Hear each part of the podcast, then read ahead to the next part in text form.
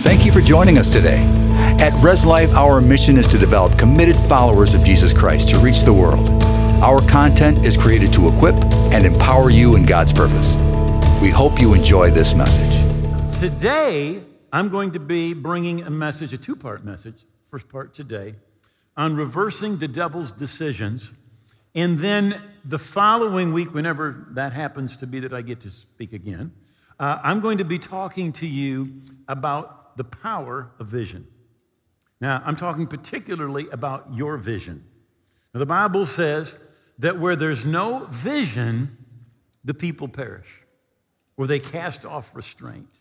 In other words, where you don't know where you're going, you just go in every direction. One translation actually says the people run wild. You just go in all sorts of different directions. And uh, I, I, am so excited about these messages that are coming up. Uh, someone asked me, in fact, I've been asked this several times, you know, what, what's your best message? And I always feel like it's the next one, you know, the one that we're just getting ready to do. But uh, today I want to introduce the subject of reversing the devil's decisions.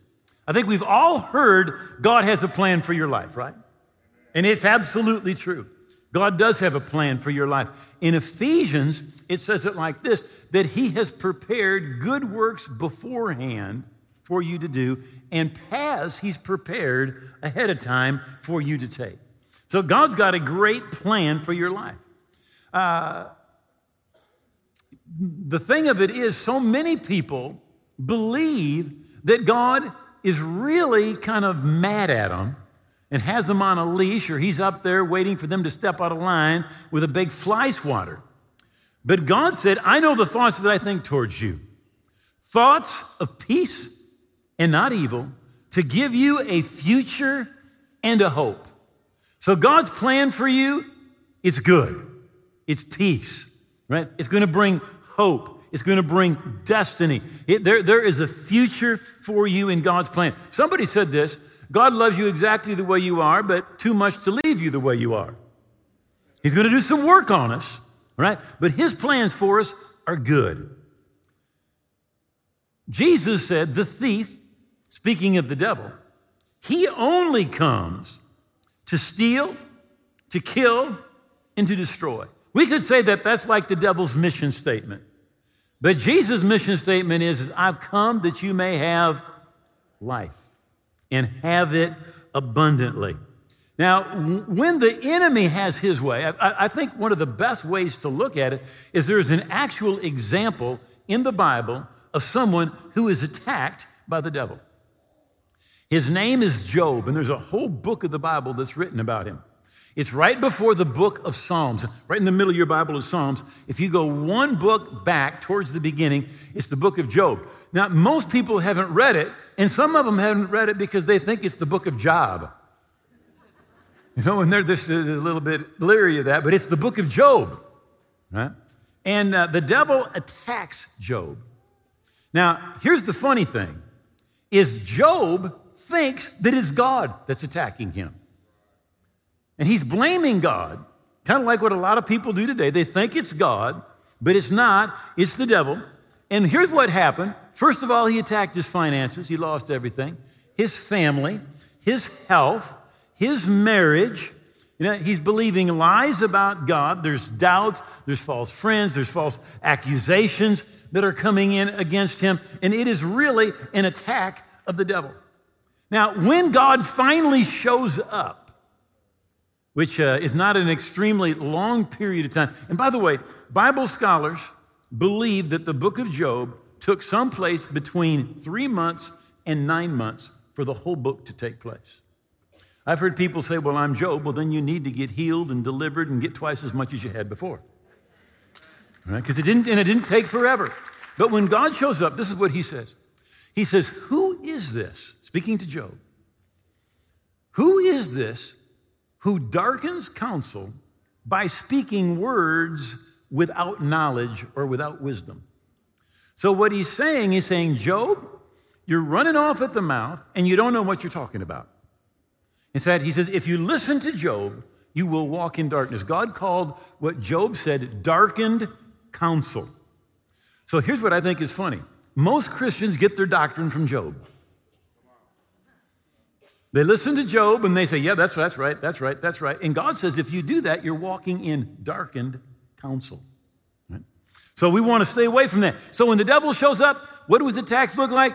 Well, often they look like they're, they're financial, they're fear, their sickness, depression, marriage problems, family problems, rebellion, debt, that, that, that hopelessness of never being able to get out of debt, never purchase a home, despair, dread. Now, the thing about the devil is this he's consistent. Right? Now, if you're going to say one thing about the devil, he's just consistent. He's a good devil. He is bad all the time, and it's just his nature to try to destroy your life. And you say, why would he do that? Well, one of the main reasons is because God loves you so much. And he cannot touch God. So he says, I will touch the one that God loves. Right? Somebody else has suggested, and it's very possibly true, that one of the reasons the devil hates you so much is you got his job. Think about that. Now, the Bible says in Ezekiel chapter 28 that when the devil was created, that there were actually musical instruments in his body. There's pipes and there's organs in his body, right? And he led the choir in heaven. Now, if you read the book of Revelation, you know what you and I are going to do when we get to heaven? We're going to be the choir. It's kind of like we took his job. You just hate somebody that takes your job. So the devil, he hates you. He's going to try to attack you. I, I heard it explained like this the devil is like a schoolyard bully. How many remember school and it was a bully? You know? So, so I, I, I heard one of my mentors explain it like this. He said, The devil is like when a bully was in the schoolyard and he was writing the names down of everybody that he could beat up in his class. And a little guy came over and said, What are you doing? He said, Well, I'm writing the names of everybody I can beat up in my class. And he said, Let me look at that list. And the little fellow looked at that list and says, My name's on there. You can't beat me up. And the devil, the, the devil, the, the, the, guy said, the bully said, Well, I'll take your name off then. And that's kind of like what the devil's like. When you stand up against the devil, he backs up. The Bible says, resist the devil and he will flee from you. He'll flee from you. Now, here's what's interesting most Christians live as if the devil did not exist. Now, we have a place in our theology, yeah, the devil's real. But when's the last time you resisted him? Because the last time you resisted him is the last time he fled from you. And, and I, I, literally, I know Christians who have been Christians for 30 and 40 years that could not tell you one time they resisted the devil. Not one. Now, the Bible says this in 1 Peter chapter 5 in verse 8. It says, Be sober, be vigilant, because your adversary, the devil, goes about like a roaring lion, seeking whom he may devour. So he can't devour just anybody, he's looking. You say, Who does he devour?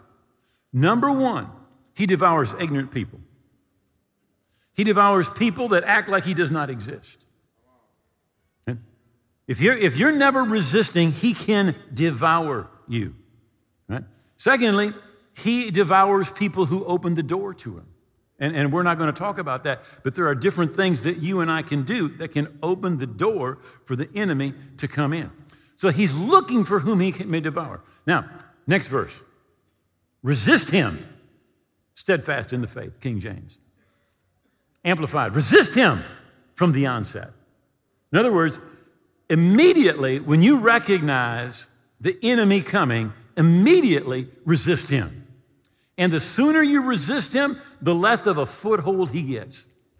I've mentioned this before, but, but Jeannie loves to garden. She's not here for this service, so I'm going to tell the story. Okay. She loves, she loves gardening. Listen, I hate gardening. I hate it. But we did it for years and years, and she's got a little garden left. But uh, I, my job was rototilling and weeding. That was my, my, my responsibility. Right? I hated it. Right? I'd rototill once a week, and two or three times a week, I'd go down and pull weeds. Right? Well, I hated it so much, I thought to myself, self, you hate weeding, so why, don't, why do you do it all the time? Why don't you just wait three, four weeks? Just have one big pain instead of lots of little pains. Made sense to me. But here's the problem That weed that was that big in three days, you wait three, four weeks, that weed is like this tall. And it's still pulling him out with two fingers. It's like two arms. And that's like what it's like when you let the devil have a foothold. That's why the Bible says resist him from the onset. Immediately, excuse me, when we recognize it's the enemy that's coming, immediately we need to resist. His mission statement steal, kill, destroy. And literally, when it talks about stealing, it's talking about something that's unlawful. The Bible says in Colossians that you have been translated out from under the kingdom of darkness into the kingdom of the Son of His love. One translation says, out from under the gloom and doom of Satan's kingdom. But we've been translated out. So, what that means is we're no longer part of his kingdom, we're part of the kingdom of God. Right? Jesus said, Pray your kingdom come. So, we're part of that kingdom. And literally, it's like illegal for the devil to show up at your house. Nevertheless, because he is a thief, he will show up. And it's up to you and you and me to enforce the kingdom. Enforce what Jesus purchased for us. Now, if you were to go home today and as you open the door to your house, immediately you look down and there are a dozen rattlesnakes. How many of you would say to your spouse, honey, we have unexpected guests? No, no, no, no, no. What you should do is go and grab a rake not, not one of those leave rakes, but one of those rakes that got those big spikes on it, you know, and you go, attack those things, right? And the same thing is true when the devil shows up, right? He is a snake. He showed up in the beginning as a snake, right? And, and when he shows up, we need to immediately resist the enemy. Do not give him place in our lives, in our families. Uh, the second thing he comes to do, he comes to kill right? To steal your credibility, to steal your integrity. And ultimately, he would like to see you, your body dead and destroy, to annihilate, to render powerless. So, a couple of thoughts. I want you to remember you're on the right track to something great when the devil shows up and tries to stop you. It's in Matthew chapter 8 that Jesus and his disciples are going across the Sea of Galilee. And the Bible says, suddenly, bam, a storm, a tremendous storm hits the Sea of Galilee. And the fishermen that are with Jesus, these, are, these men are professional sailors. They believe they're going to sink.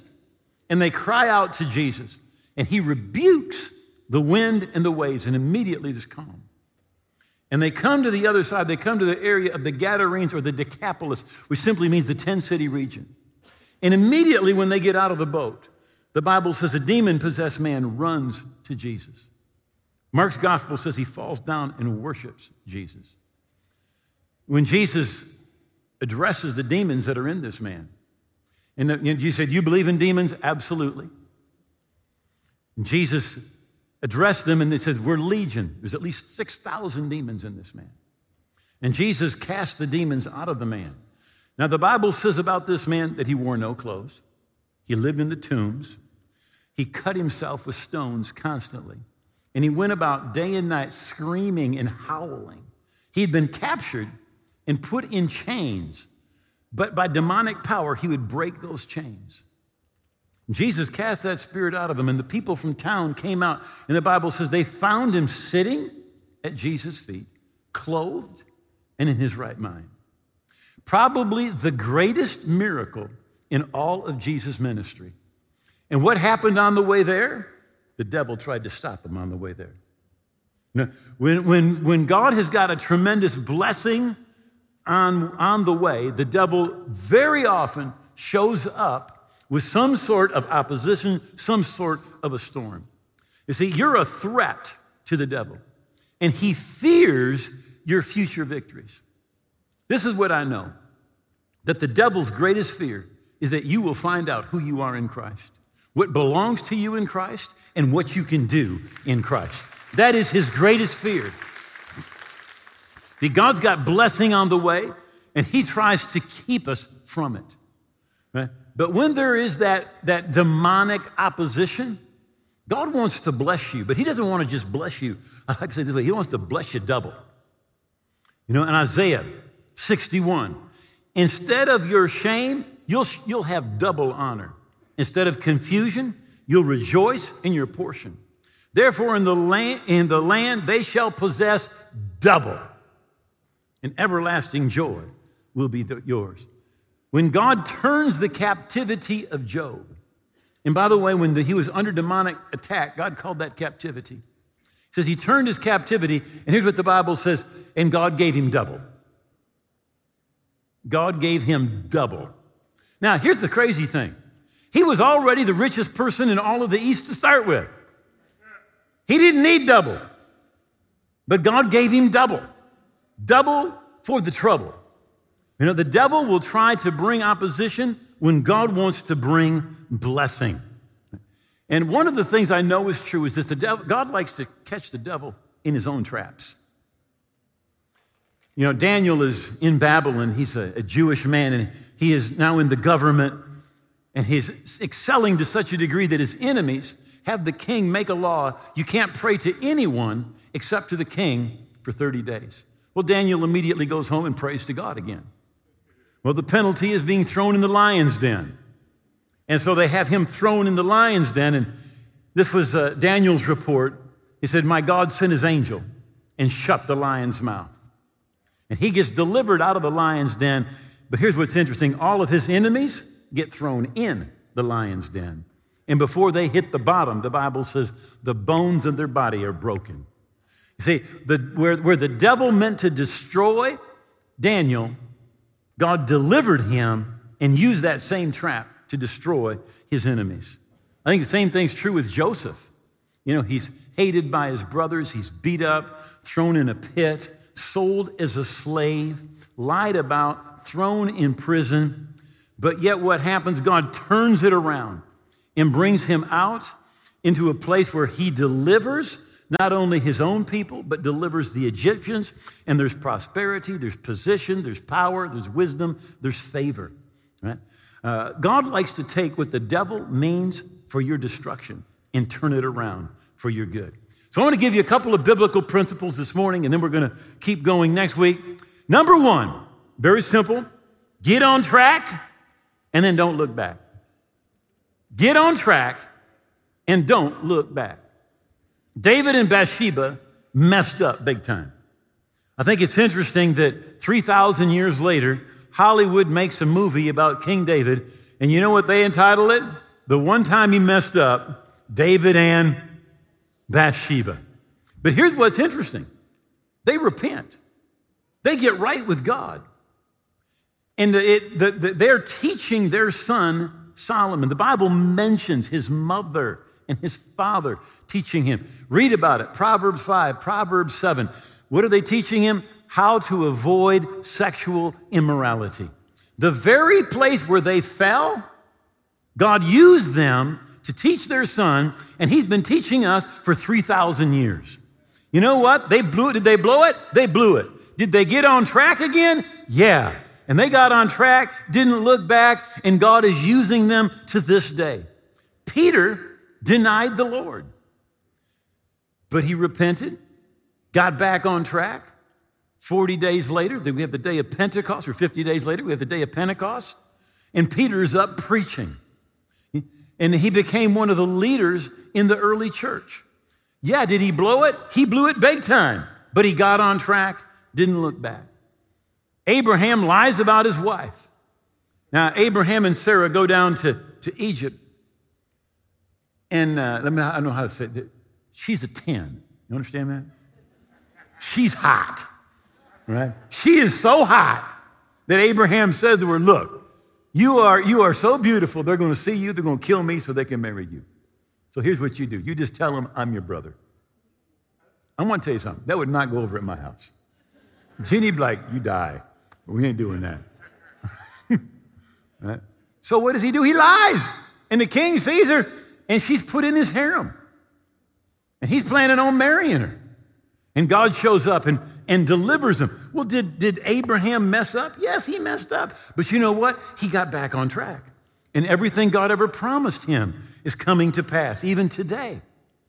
Paul was a murderer. He was there helping murder Stephen, the first martyr of the church.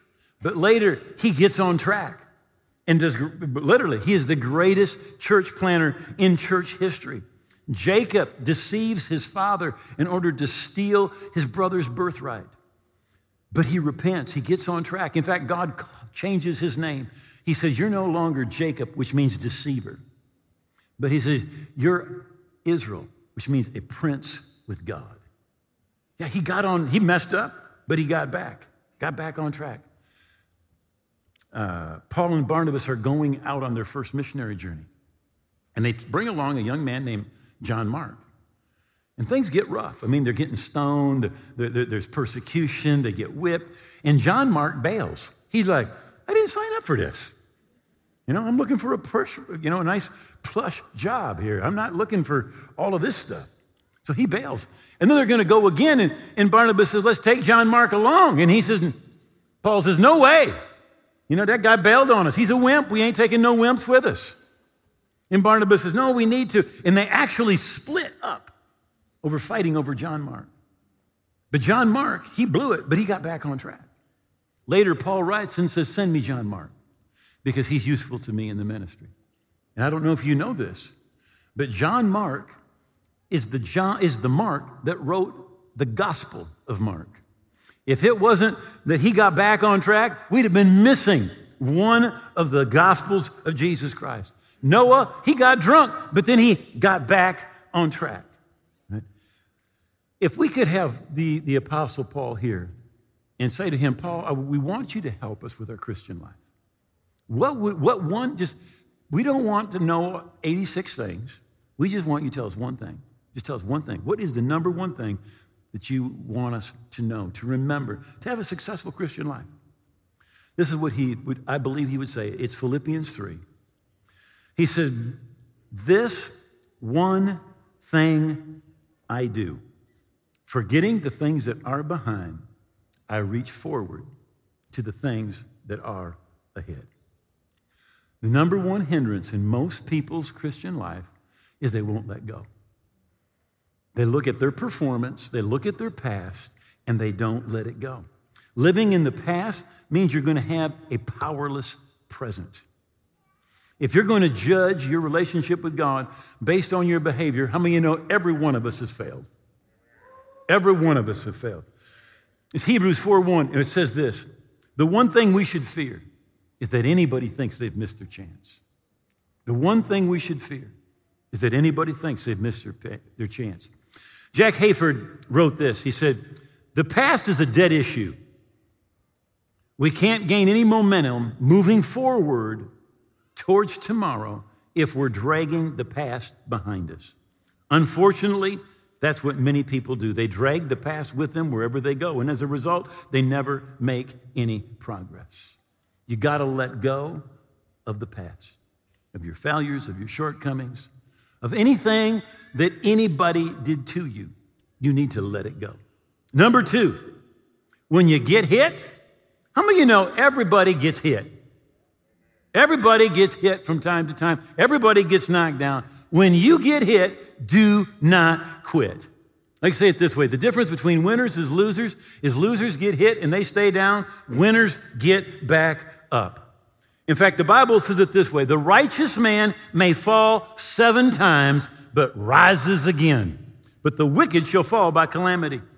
Now, somebody says, Well, this is my 13th time. The number seven is simply referring to infinity. It is the, its completeness. It's just saying every time that you get knocked down, you get back up. In fact, the righteous thing to do when you get knocked down is get back up. The unrighteous thing to do is stay down, right? And, and remember this failure is not a person, failure is an event, right? And it's only part of the learning process, right? Micah said this. He said, Do not rejoice over me, my enemy. When I fall, I will arise. When I sit in darkness, the Lord will be a light to me. He's saying, when you get knocked down and it seems like everything's dark, God's on your side. God's got information for you. God's going to lift you up. He's there with you, right? Don't get knocked down and stay down. Uh, I wanted to just talk to you a little bit about the life of someone that we've, we've all heard of. But uh, as a young man, and he started in business at the age of 22 and uh, went bankrupt. At age 23, he tried to get in politics but was defeated. At age 24, he went bankrupt in business again. At age 25, he was actually elected to the state legislature. At age 26, his sweetheart died. And uh, he went into chronic, deep depression. He was on 24 hour suicide watch for over a month. At 27, he's going through that nervous breakdown, and really just, it took him a long time to get out. At 29, uh, he was defeated for Speaker at 31, defeated for Electoral College at 34, defeated for Congress. 37, he was elected to Congress. At 39, defeated for Congress. At 46, defeated for the Senate. At 47, defeated for Vice President. At 49, defeated for the Senate. But at 51, he was elected President of the United States, Abraham Lincoln. He got knocked down a lot, went through a lot of really tough stuff, right? But we read today and we just look back at his victories, right? But he experienced many more defeats than he did victories. And because he just kept on getting back up, he was such a great leader for our nation in its darkest hour when we just kept on facing defeat after defeat after defeat. Right? The righteous man may fall seven times, but rises again. David and Peter are just great examples of it. Our past should be a springboard and not a hammock. Right? And we look at David and Bathsheba. The very thing that they fell into in sin is the thing that God used them to teach to his son and now to us for the last 3,000 years. You know, your mess, literally, when God gets involved, will become your message. Your misery, your ministry. Your test, your testimony. Your pain, your pulpit. And your hurt is what really qualifies you to minister healing to others. The Bible tells us that the same grace that God gives you and I when we go through something, God wants to use us to minister that grace to others. One last thought refuse to run when you're under the gun. The Bible says in Proverbs if you faint in the day of adversity, how small is your strength or your faith. If you faint in the day of adversity, many people really believe that, that, that religion, I always say, I almost say religion, that Christianity, that faith, it is just about, it's a crutch and it's, just something, you know, for people when, they, they, when they're weak.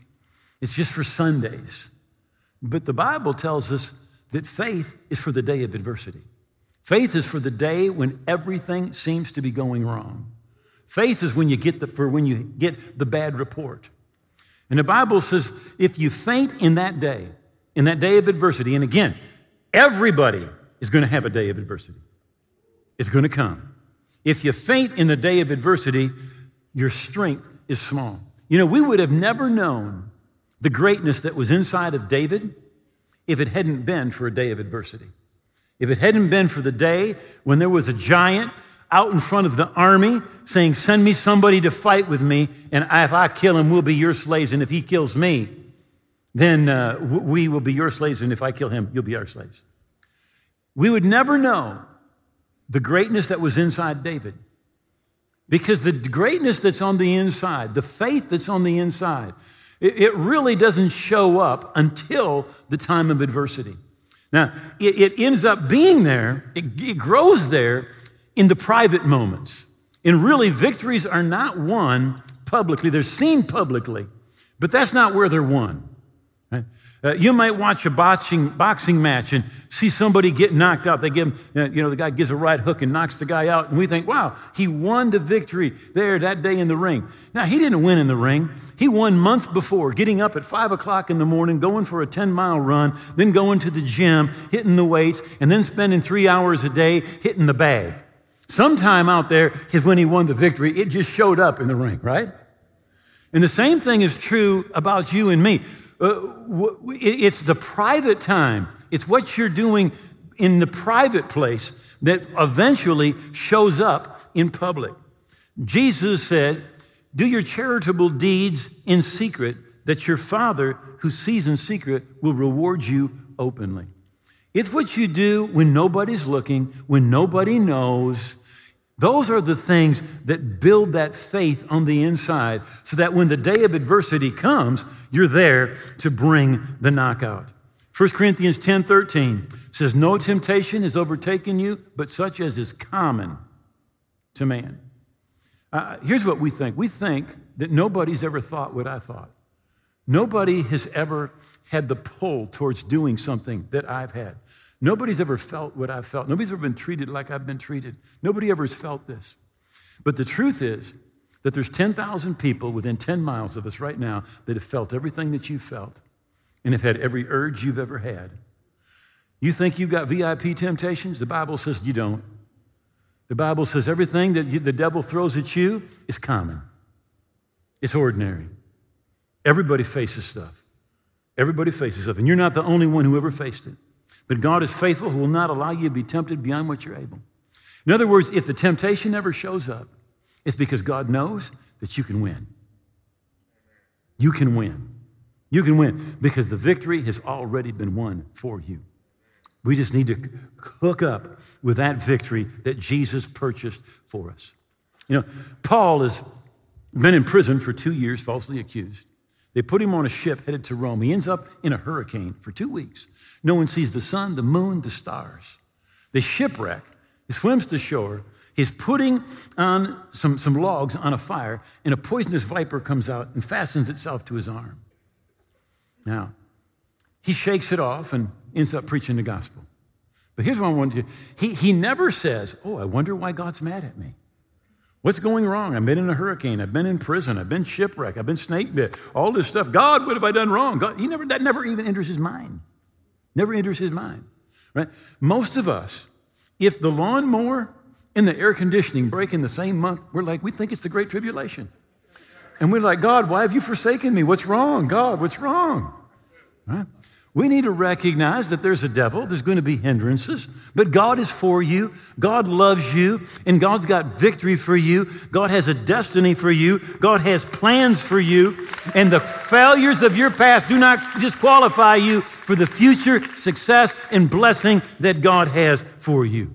The one thing we should fear is that you think you missed your chance. Would you bow your heads for just a moment? In a, in a group of this size, there's people in every spiritual condition. I know there's people here, you've lived for God for decades. And there's others that right now you're away from the Lord. You're not where you should be with God. You're watching right now. And you're not where you should be with God. You're, you've, you've, you've let something come in between you and God and you've drifted away. Or you may be here and you, you, you have no idea where you stand with God. The Bible says we've written these things to you that you may know that you have everlasting life. We're not supposed to die and find out if we make it to heaven. We're supposed to know we're forgiven right with God on our way to heaven. If you don't know, you're not where you should be with God. So I'm going to ask everybody if you came with somebody and you're sitting with the person you came with, would you take their hand? And those of you that are watching online, if you can't take somebody's hand, and we're going to pray this prayer together. I want you to make these words your own. Say this out loud. Say, Oh God, I believe Jesus died on the cross. I believe his blood paid for my sins. And I, I believe he rose again. I give Jesus all of my heart and all of my life. I hold nothing back. I'm going to live for him. He is my king, he's my Lord and I receive the forgiveness He purchased for me. I thank you, you've heard my prayer, that I'm forgiven, that I'm a part of your kingdom today and forever. In Jesus' name, amen. We hope what you heard today has been encouraging and given you new insight into the Word of God. We upload weekly, so join us again next time. Be blessed and enjoy your week.